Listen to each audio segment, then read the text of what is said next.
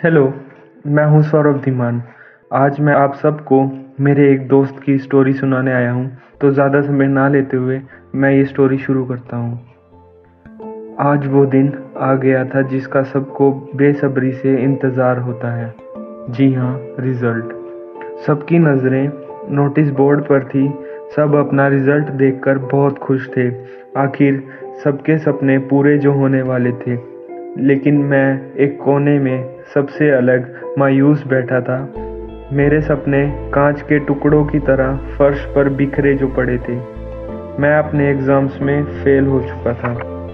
कोई भी मेरी तरफ़ नहीं देख रहा था और देखता भी क्यों?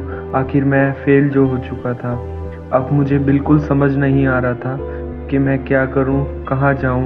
अब तो मैं घर भी नहीं जा सकता था। मम्मी पापा ने मेरे लिए क्या क्या सपने देखे थे। हमारा बेटा अच्छे मार्क्स लेकर पास होकर एक अच्छा डॉक्टर या इंजीनियर बनेगा। पर मेरे साथ साथ उनके सपने भी टूट गए थे। हर किसी का एक सपना होता है। कोई बिजनेसमैन बनना चाहता है तो कोई डॉक्टर। इसी तरह मेरा भी एक सपना था। मैं एक स्पोर्ट्समैन बनना चाहता था। सबसे अलग कुछ करना चाहता था। पर अब उन सपनों का कोई मोल नहीं था। आज सपोर्ट भी उसी को मिलती है, जिसके पास किताबी टैलेंट हो।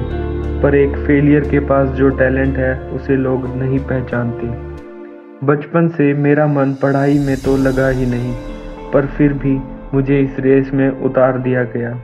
और आखिर में ये रेस हारने के बाद मुझे ऐसा लग रहा है कि जैसे मैं इस रेस में फिर कभी नहीं दौड़ पाऊँगा।